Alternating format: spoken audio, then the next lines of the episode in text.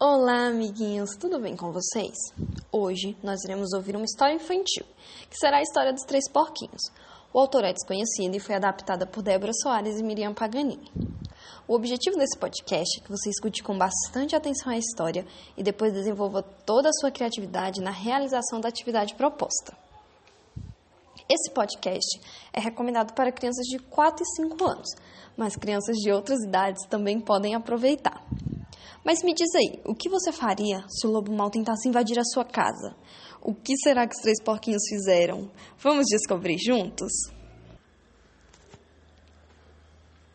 Era uma vez três porquinhos que partiram pelo mundo para construir as suas casas. Descuidado e apressado para brincar, o primeiro porquinho construiu a sua casa com palha. O segundo porquinho também não se preocupou muito e construiu sua casa com madeira. Construídas as suas casas, os dois porquinhos puseram-se a dançar e a cantar. Quem tem medo do lobo mau, lobo mau, lobo mau?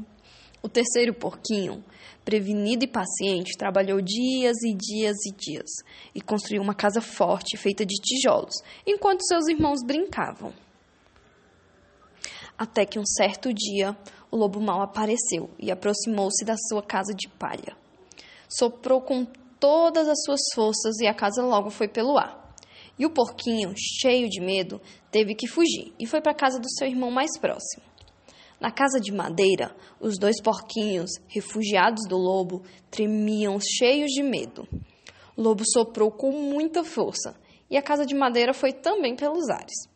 E os dois porquinhos, muito assustados, tiveram que fugir. Até que chegaram à casa do terceiro irmão, que tinha construído uma bela casa de tijolos. Já dentro dela, eles tremiam de medo e estavam esperando o lobo, e este não demorou a chegar. Inspirou profundamente e soprou, com todas as suas forças, mas a casa não se mexeu. O lobo subiu então no telhado para entrar pela chaminé, mas o porquinho, muito esperto, já tinha acendido uma grande fogueira sobre a qual pôs uma grande panela com água a aquecer. O lobo desceu pela chaminé e caiu na grande panela, onde a água já fervia. Os porquinhos ficaram muito contentes.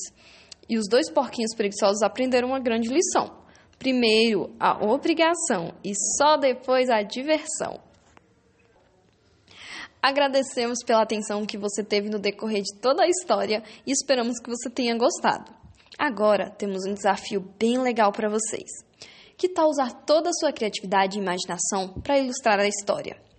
Pegue uma cartolina e tudo o que você quiser usar para colorir: tintas, canetinhas, lápis de cor, fique à vontade.